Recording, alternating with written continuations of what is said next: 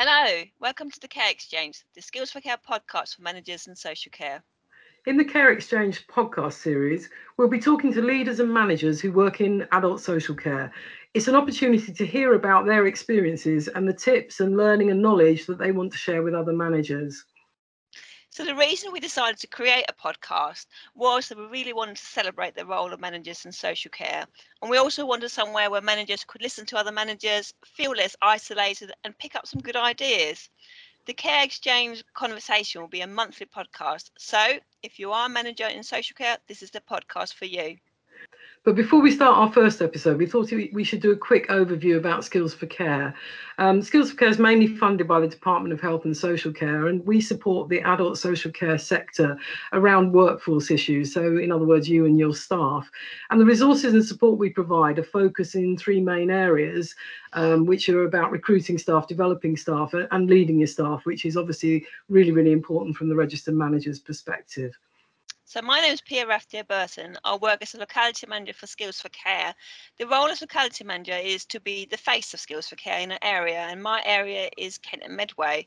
Before I joined Skills for Care, I was a register manager for 15 years. And I'm Ali Rusbridge. I'm also a locality manager. My area is North East London, somewhere I've lived and worked in a range of learning and development roles for far too long to mention. But we are your Care Exchange hosts. Usually, we'll be talking to a manager of a social care establishment, so a care home, a home care service, or supported living service. But today, our first episode is a bit different. Because today we'll be joined by our boss, Oonagh Smyth, the CEO of Skills for Care. So, first podcast and our boss, no pressure. No pressure. Oonagh's been the CEO of Skills for Care since March 2020, joining us just a couple of weeks before the first lockdown earlier this year. So, on to the show.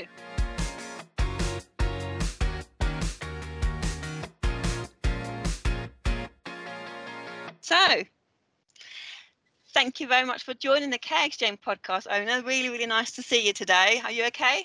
Yes, I'm good. I'm good. I'm delighted to join you. Excellent.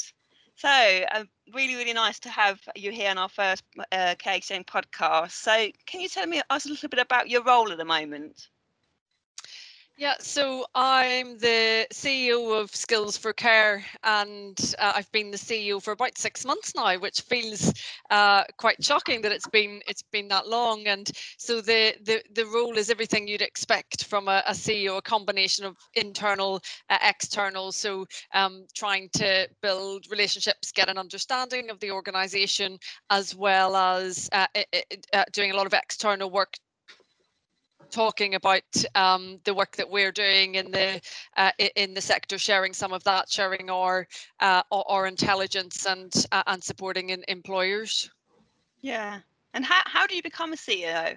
Had you been a CEO before? Or how do you become a CEO?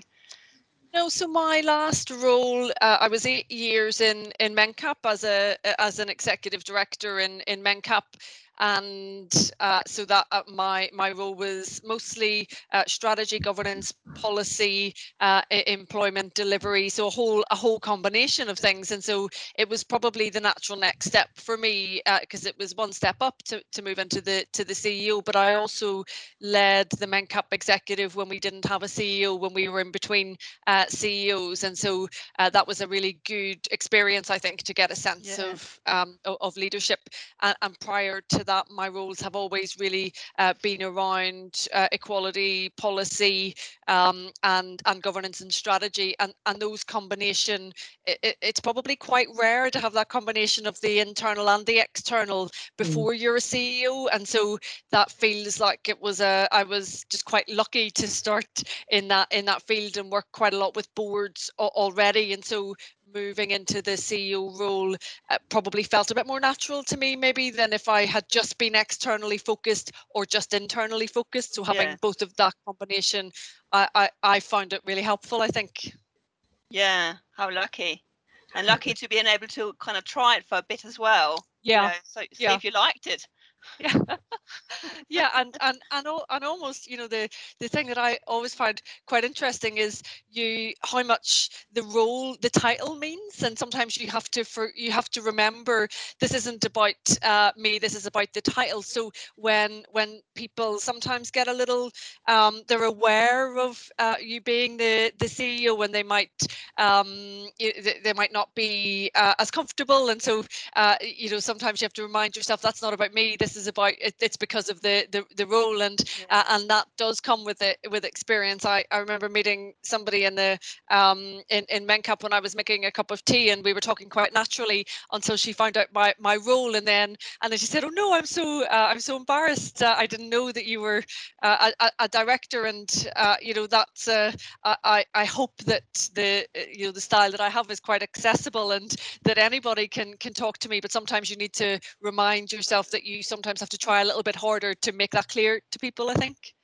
yeah it's about making you human and i think yeah. when i was a registered manager i had a I had a fairly large home and and y- you could sometimes feel that people did have those um, reservations if you were kind of just having a, a, a kind of a, a, water cooler moment where you were yeah. just chatting about you know something that was happening on TV the night before or you know something to one of my children or something you could see the people kind of going oh I'm having a conversation you know being yeah. a bit and it's just about kind of remembering actually this is not about me as a person this is about the role that's a really really good point mm. yeah so in terms of skills for care so obviously you'll be with us for for just over six months um, i'm sure you've noticed there's a real focus on supporting register manager. Why do you think that we have that?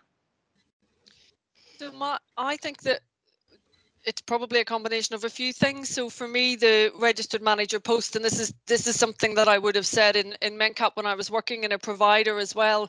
The registered manager post is absolutely key in social care, and sometimes not recognised to be so uh, as important as it actually is.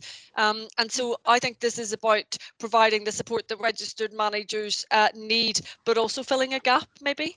Um, so when I look at the registered manager uh, post, there's that combination of the inside, the outside, your team, the quality of service, having to understand and bring together all of those different skills business skills people skills um, thinking about the individuals that you that you support. And when when you, you you take a step back and you look at even our stats and our data that comes from the adult social care workforce data set one of the things that we know is the um, the, the link between quality and, and and and and registered managers. And so if you've got a a registered manager who's skilled who's happy in role uh, and uh, you know that that that has a, a, massive impact then on quality and on their teams. And so it feels like um, that combination of it being such a key role but also um, a role that can feel quite lonely at times. It, it feels like the what we can provide is the combination of uh, practical advice and support, but also, particularly during COVID, that peer to peer support. And so, uh, our ability to facilitate that, to facilitate the networks, feels like it's really key for registered managers and all of the registered managers that I've spoken to. I think I'm attending a network this week actually, and I've attended other ones, and there the feedback is is very much we sometimes need that peer support for practical reasons to say, you know, uh, does anybody have a risk assessment on this particular um, on this particular issue? Because I, am going to draft one, and you know, it reduces the, the, their time. But equally, sometimes it's just I've had a bad day, and having other people coming in saying, you know, it's okay, and we all have bad days, and you're doing a great job. Um, so that that combination of practical and emotional support feels just really, really important to me. And if we didn't do it, I think some it would happen in pockets, but I don't think it would happen to the degree that it that it does. So yeah. you, you can I just check, Oonagh? You're saying that our role in Skills for Care really is to facilitate that peer support, to be able to bring managers together very much. Yeah, I think it is. I think that's the that's the role of the registered manager networks in in bringing together registered managers who can support each other um, and also to signpost them to to things that we're we're doing. So I think it's two way for me. So some of the during COVID being one example, we heard registered managers talking about things that they would value from us. So uh, it, it, some practical webinars around how do we support uh, BAME colleagues colleagues who are higher risk of, um, of, of, of being adversely affected by COVID and how do we how do we do that? What are the types of things that we need to think about? And so listening to those networks, we were then able to say, well, maybe we need something a little different here in terms of support and we ran some webinars. So I think it's two ways. I think we can facilitate the networks, but also it gives us uh, really useful insight into the uh, the support that we need to be providing as well. Yeah. Yeah. I agree. I agree. And it's, it's about having those conversations with managers about what's important to you and what can we do to support you. Yeah. Um, in terms of kind of the register manager role, and, and as you know, I was a register manager for many years. How why do you think it's important that register managers develop themselves? I know from experience it was something that often kind of came to the bottom of the list. My staff were, were kind of the, my key focus in terms of learning and development. Why do you think it's important that uh, register managers develop themselves? I mean, I, I, think it's always important to develop ourselves in general, so even um, for any and any role. I, but I think particularly for managers, and particularly when you've got all of that combination of roles that you have to do and you have to have that insight uh, into so many areas of soft skills and business skills. And it feels to me i always think as i've moved up through organizations if you don't understand yourself uh, in any of those situations you can't understand what's happening because you don't know what you're bringing. And so all of us will have areas that we need to be focusing on uh, so I think it's it's important to look across the role of the registered manager and say there's no way I'm going to be naturally good at all of that. It's not possible uh, because none of us are. And so what are the areas that I need to focus on in terms of continuous improvement? But but I also think there's an element of setting that culture. If you want your teams to think about their own learning and development, if you want your teams to to value that continuous improvement and that reflection, where you're able to say, you know, I didn't do that very well, but that's okay because this is what I'm going to do do. Uh, so it's it's as much about developing yourself, but it's also about building the culture um, of, of, of, that development um, in in the teams as well and in the organisation. And and the first step for that for me uh, in that is is about reflection, and some of it might be technical skills. Uh, so it might be uh, finance skills, for example, that you think I probably need to build a bit more of those. Uh, but quite a lot of it, I think, is about you as a person and you as a manager and you as a leader, and trying to do that consciously and while it seems like another task and I, and I think that sometimes can be right when you're when you're overwhelmed it seems like another task but it equally frees up time in the longer term because you're able to better develop your team and the more you can develop your team then the the less you have to go in to try to fix things last minute or um or the last you have to the, the you know there's none of that uh, more reactive um time, I suppose. So I, I think it does pay off in the long term, but it's about you being really focused and not trying to to do everything at once, and and also, uh, you know, listening, uh, understanding if you have a big inner critic as well. So one of the things in my coaching that uh, I've become very aware of is some people are just really hard on themselves and think, well, uh, you know, I can't do that very well. Oh, that's awful. I should be able to do that. And actually, sometimes it's about having a bit of patience with yourself and saying it's okay not to know, um, but to to try to move uh, on to that. Yeah. It, it sounds to me like you're describing the register manager's role as, as involving so many different skills and knowledge and it's quite a complex role. Mm. Do you do you feel it's a really difficult role for people to do? Yeah, I think it is, and that's the uh, you know the point I was making around it. Develop it does require a whole breadth of skills, some of which are quite technical, and, and a lot of which are, are people skills and a lot of experience. And you're you're going from the uh, the real detail into the big picture, into the the very human, and you're trying to do that really quickly within mm-hmm. I don't know a space of, of half an hour. So I think it is a, a really complex uh, role. There's a lot of requirements from a regulatory perspective we know the importance of uh, of well led in terms of our um, in terms of CQC and what that actually means. But the uh, you know the breadth of that is is is significant. I think. Yeah, I agree. It, it it is, and it's really important that that um, managers kind of use all the avenues there are to for, to develop themselves. So It doesn't just have to be formal qualifications. It could be, you know, attending a conference. It could be listening to something and then afterwards reflecting, saying, "Well, actually, how does that impact on the work I do, on my role, and my my skills and abilities to do to do that role?" And yeah. and really using all the things, you know, that they are you so much available um, uh, for, for this sector but i think sometimes it's about picking the things that's going to yeah. really impact on your role will be uh, would be kind of a thing to, to for, for managers to think about. You mentioned coaching so you are a coach. Tell us a little bit about more about what what being a coach is all about.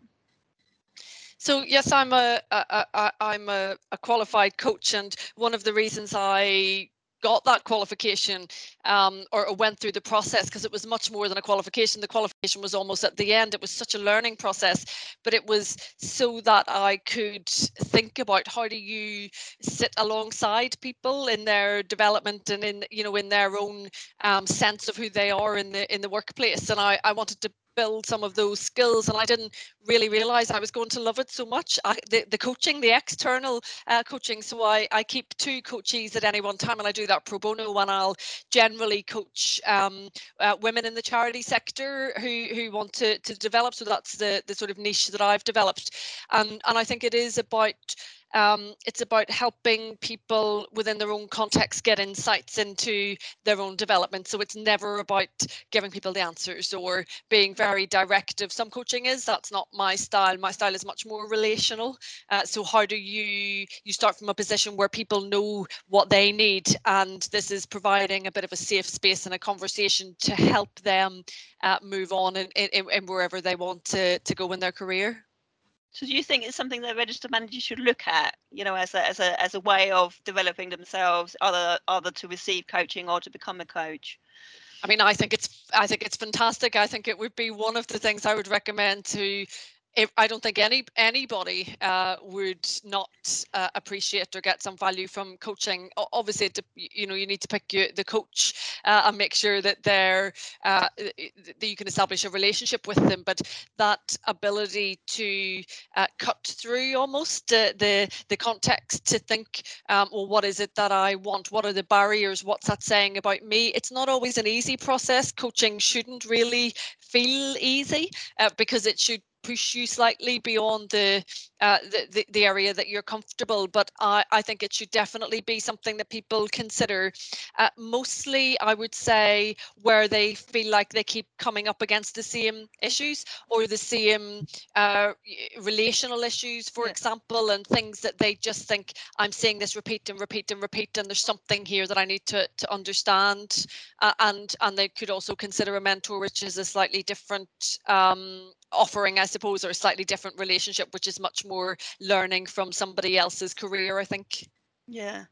So do you think that it's something that um, so rather than kind of having a coach all the time it's not kind of this kind of person on their shoulder to, to support them it's more about you know looking at what are the things that i'm uh, as you say a barrier or something i'm struggling with and then approaching a, a coach um, and, and and kind of then working on those issues is that how you yeah i think i think your point earlier around really understanding the elements of your role and thinking about where do I need development? And some of that might be knowledge based, but some of it might be actually this there's something that I'm bringing to this that I need to understand more about myself and how I am in, in work. So if it's things like, uh, I don't know, maybe I don't have confidence, I don't speak out at meetings, or um, I, I find it difficult to have difficult conversations with my team, that might be another one.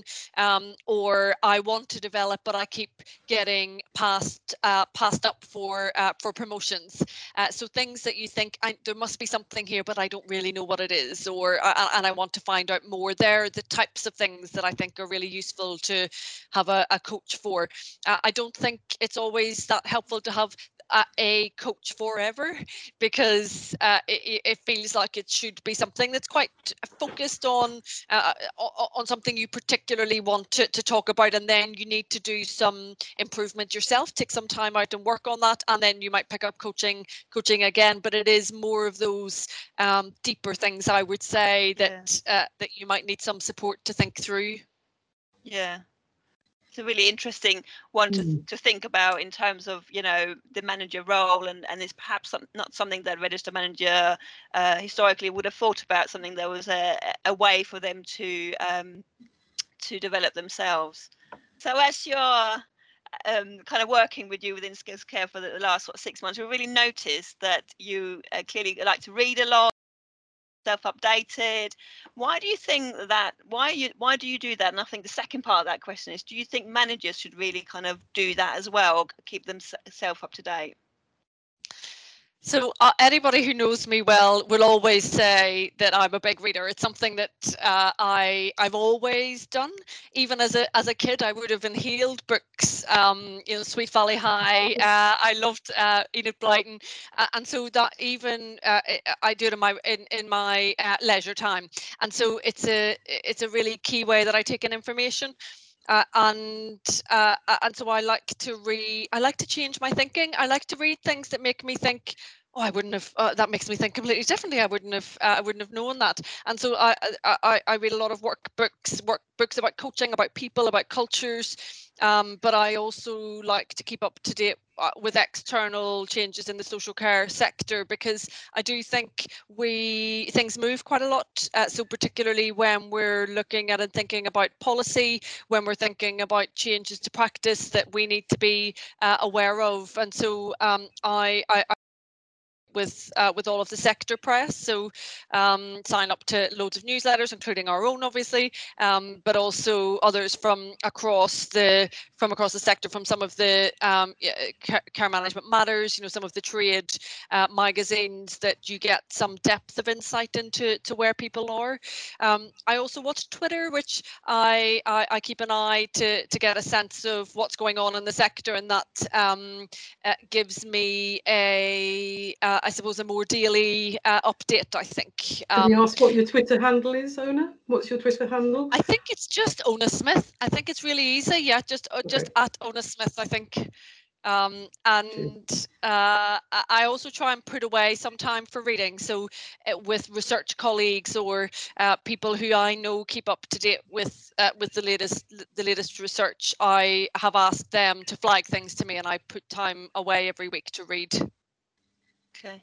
And you think from a register manager point of view or manager in social care, is it important to to to to take that time and, and obviously everybody has different ways of of, um, of kind of gathering information, but to kind of look outwards and think about well, what are um, you know what what's happening in the sector yeah i, I so i think it, it, some of it depends on what how you like to learn and how you like to think. So uh, my husband likes to talk things through. So he allows me to do all the reading and then he just asks me questions and gets all the uh, the knowledge but doesn't have to read the books. Um, uh, so I think it's uh, so if if that's what you like to do, if you like to talk things through, then you know thinking about it, setting up a book club maybe, or you know something where you can uh, get that broader uh, input. but in terms of the more immediate changes and the the things that are going on in the sector sector, I think it's really important that registered managers stay aware because some of it will affect them uh, personally uh, uh, and their service personally. So I think everybody needs to be building that in, however however that works for them. Yeah.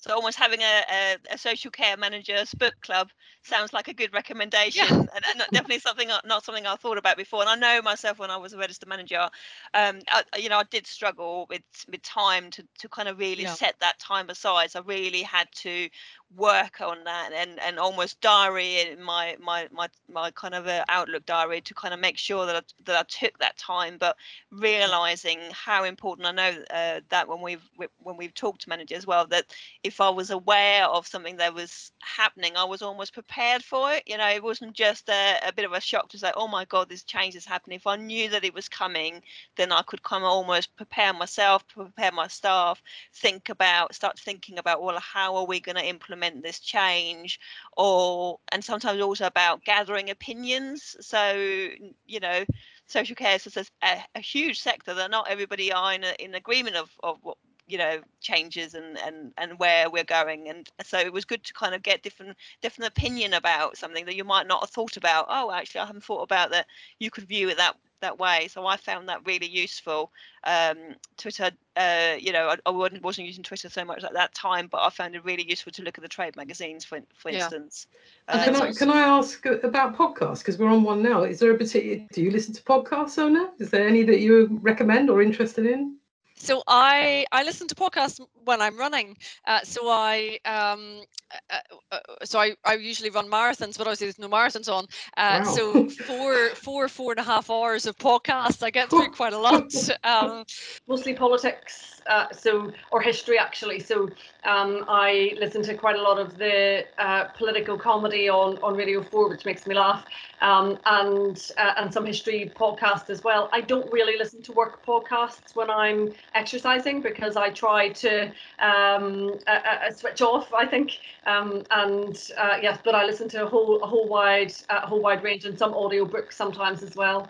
So, how do you think we get greater appreciation for the social care workforce, in particular register managers, as we're talking about register managers today? Obviously, there's a lot in the press about social care compared to where we were just a year ago.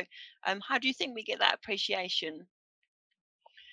So I suppose some of it depends on who we mean appreciation from, uh, because I, I I'm not sure we're always clear on on that. So I think if we're talking about the public, the thing that's always uh, struck me working in social care is that I don't think the public understand what social care is.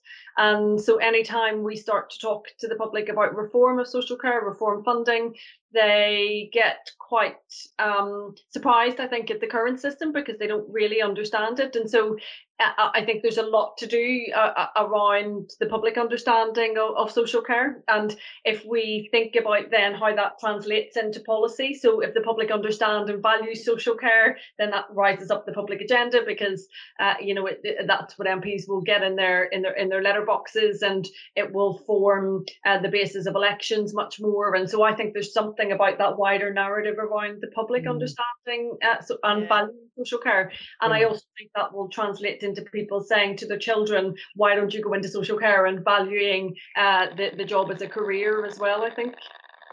Yeah.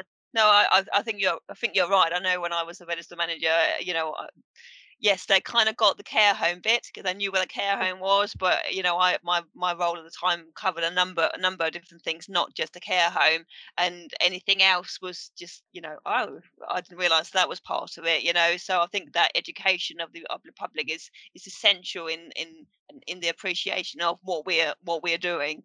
Um, and I think we see that now during COVID as well. Uh, I think there has been more coverage of social care in the media, but it's generally seen through a, a, care home lens. And we know that social care is much broader and wider than that. And it's much broader and wider than uh, than, than, just older people, uh, you, know, working age adults. And and I think we that's been quite stark. I think during COVID, the some of the assumptions that are made about social care and the people don't understand its breadth and depth. I think.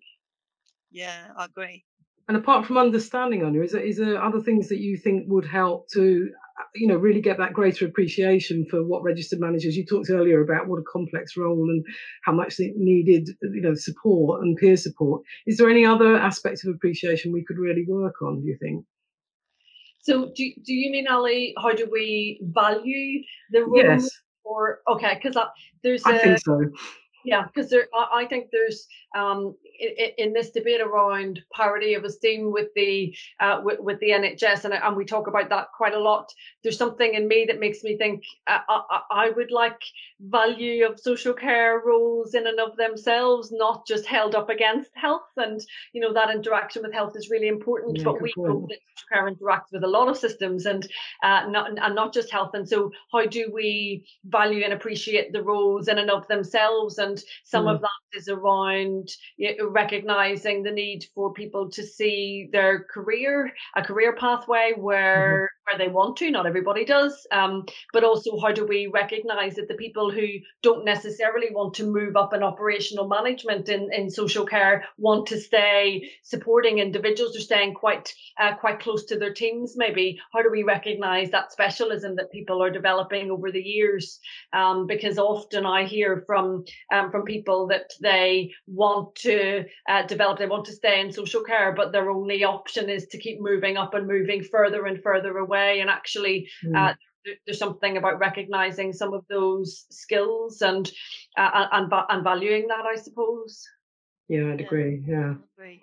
It, you know, it is it is tricky because we we want to we want uh, you know and obviously we when we when we uh, uh, as, as skills for care we really want social care to be appreciated and and and not just compared to to health but really kind of seeing it as this specialized sector that the frontline workers really have a huge amount of knowledge and and need to be seen as as professionals as you know and and and how we do really you know really really tricky and i think it's it's a it's a bit that needs to be done little little blocks isn't it you know you're saying part of that is about education the the uh, the, the public part of that is about managers themselves realizing how important their role within that is you know you you, you know you need to be telling everybody how what an amazing job you're doing and it was interesting yeah. we were talking to a manager who was saying I, I, I don't think i do anything special well actually mm. it, it is a it is a really complex role that that you know takes a lot out of individuals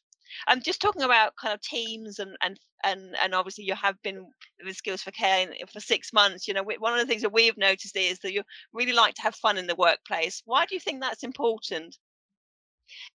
Uh, because we spend so much time in work uh, that uh, it feels really important to me that I can uh, build relationships and have a laugh. And there's a, a, particularly when things feel hard, you know, sometimes that ability to uh, to laugh with people can can can can move things on or uh, so uh, having those connections so a few weeks ago we did our halloween quiz um, i was going to say about that because i was in your team and you do like to have fun.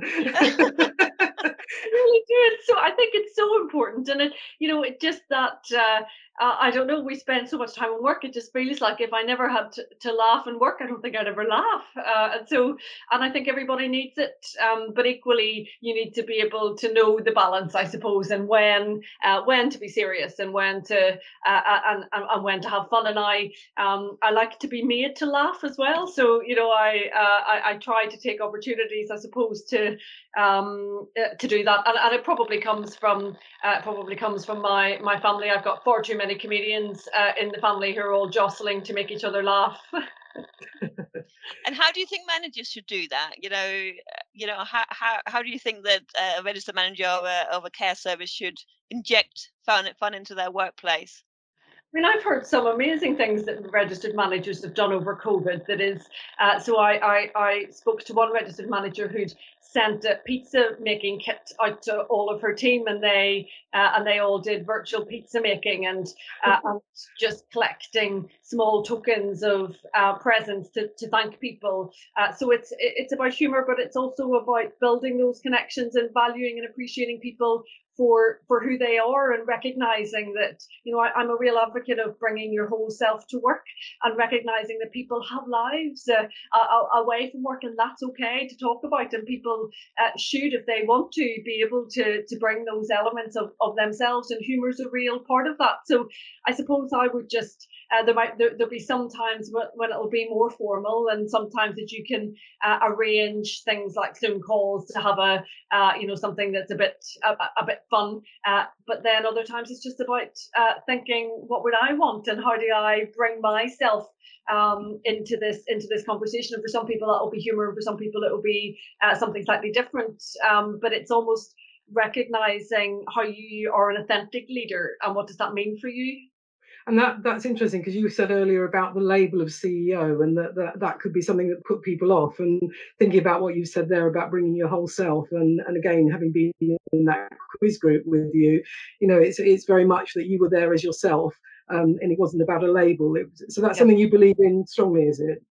Yeah, it it absolutely is. Um, and you know, I do twice a week uh, bulletins to the whole organization and it's really important to me and that that I try to bring a bit of myself and help you know share just a bit of my life I suppose. And I think that's particularly important when I'm not meeting people face to face and we're doing all of this remotely. You know people need to know who I am in order to trust me uh, and it's really important that people trust me. And so that I I'm really open about uh, bringing my, my whole self and equally I know then that if I build teams where they're open about that then I'll know when somebody uh, maybe needs to talk something through, or you know, someone needs a bit of flexibility in their life, um, and I'll be able to, they'll be able to be open with with me. And to me, that's absolutely key because without that openness uh, and and relationships, I I don't think you can really lead in in the way that that we want people to, and building those uh, really open cultures where nobody's afraid to say what they think.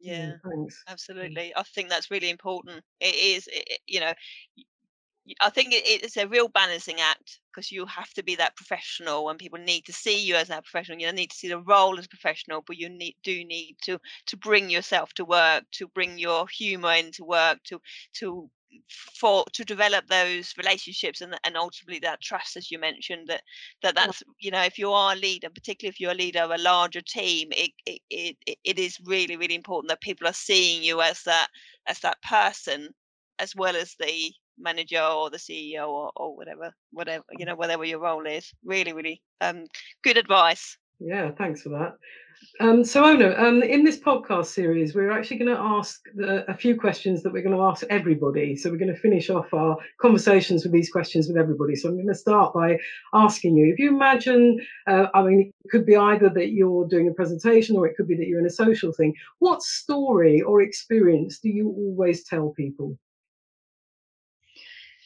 So I always tell people about a young woman that I went to uh, to, to, visit when I first joined Mencap, who was supported by Mencap, and uh, meeting her and the experience that one of the uh, the care workers were sharing uh, with me around um, uh, aromatherapy and the, uh, the, the the impact that that had on this young woman's uh, life. So um, you know they uh, sprayed a certain scent whenever she was getting up in the morning, so she knew that she was getting up. They sprayed mm. a certain scent when she was going to bed, so she knew she was going to bed, and it moved her um, from a place where she wasn't able to feed herself, um, and she got quite anxious to a place where she ca- she just completely calmed down um, because she knew what was coming she knew what was mm. planned and she was able to to physically feed herself but that then led to the care staff knowing what food she liked um, and she uh, she had no sight she had no hearing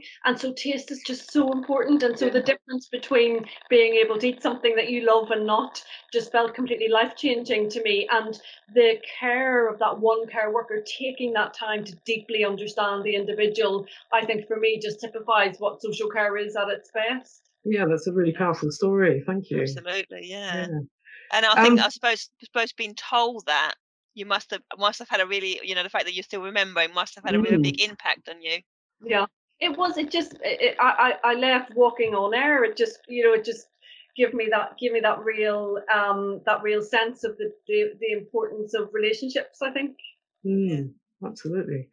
And um, what do you really, really like about what you do? Now, it's the second really that's important there. So, I I really like the people. So it's really important to me. You don't have to say that because we're here, by the way. I like all people. No, I like the people element of the role. I think um, I like the being able to uh, co- combine all of the different bits and say, okay, how do we work on this as a as a team in the organisation, as a team outside the organisation throughout the whole of social care, building relationships, building connections. So I'm a real one for collaboration, uh, and I like joining things together. I like uh, growing things to be, I suppose, bigger than the sum of their of their parts, and um, and I think that's both inside and outside, and it's the bit that gives me most energy. I think. That's great. I can see. I mean, uh, our listeners can't see you, but I can see the energy that you, your your enthusiasm with that. That's great. Um, we've we've got a, a, slot now that we're calling uh, our time for care slot, where we're going to ask you what do you think is your most time-saving tip that you would pass on to other managers. I'm going to give such a boring answer, but it really is true. I write lists about everything, and uh, sometimes I write lists about lists that I need to make. Uh, but I, I do that in uh, so at the end of every day I'll write my list of what I must get through tomorrow before I reply to an email and I'll make sure I get through that list. Um, and then at, at, at, the beginning of the day I'll go back to that and say right what what do I have time to do? And I think what that helps me do is force myself to do some of the deep thinking that I need time uh, to do. And if I leave towards the end of the day, I probably won't be able to fit it in. And I think for me, that's as much, it, it is about time saving, but it's also about uh, focusing on the right things. So focusing on the things that are, uh, that don't, not necessarily um, knocking at your door, but if, but you really need to, to do them. So, so for me, that's about, uh, yeah, it's about planning and it's about lists Mm, I okay. always like to, to talk to a fellow list maker. I make lists everywhere I go, in, and, and I have lists all around my house for different parts of, of my life. So it's, I always like to talk to a fellow li- list maker. We're, we're three list makers here. I, I am as well, but I want to know, Oonagh, what do you do when you've still got things on your list at the end of the day? That's my problem. What do you do with them? Well, as long as I think I, I wasn't supposed to get that done today, so I'll move that to tomorrow's list, that's fine. But Okay. sometimes I'll also get things done that weren't on my list and I'll go back and write them on my list. I've done that as well, just so you can cross them off. That's very satisfying. Brilliant. Um, okay, so we've we've talked so much, and uh, you've talked so much about how um, you think managers should develop themselves, and, and and really about appreciation and all of that. And we're going to put you in a very difficult position here because we'd like you to think about three words that you could use to describe the ideas that you've gone through today. Now, this is really distilling it down to three key words that you can leave our listeners with as a, a kind of a summary of your thoughts. A bit of a takeaway. Yeah. I would say connection, so building connections and relationships. I I I would say patience with yourself, so understanding understanding yourself. Um, and I would say networks, so using your networks. Thank That's you. That's a good summary. Well done. Thank you so much for coming along today. Really, really appreciate taking time to to talk to us in the first episode of Care Exchange. Um, we hope you enjoyed yourself, and thank you so much. Thank you for asking me. I had a lovely time. Thank you. Thank you. Bye. Bye.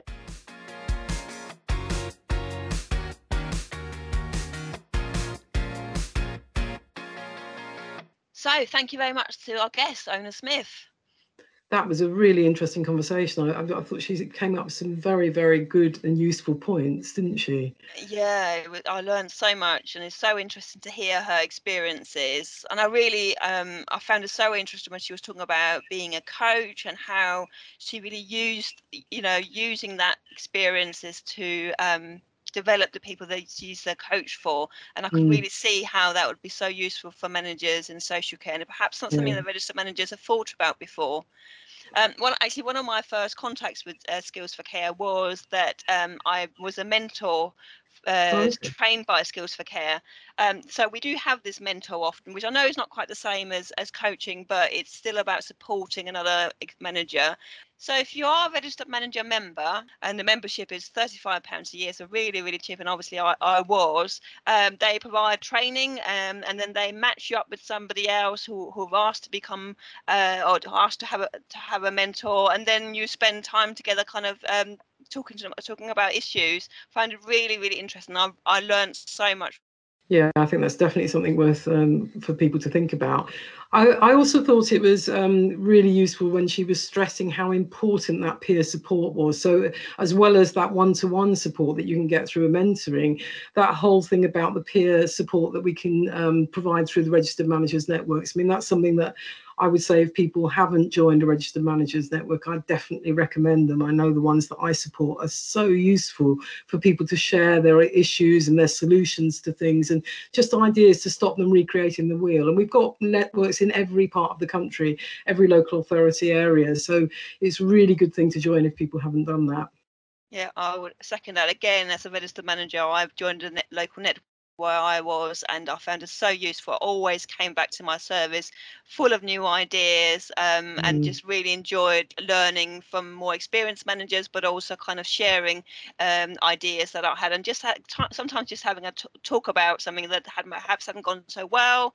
That you know, having somebody who understood what I did um, was just so useful. Thank you for listening today. Hope you've enjoyed this episode of the Care Exchange. Don't miss the next episode following the Care Exchange by downloading the Podbean app. You can also listen and subscribe through your usual podcast streaming services. And if you enjoyed the Care Exchange podcast, please share with anyone else who'd benefit. And thanks so much for listening. Bye. Bye.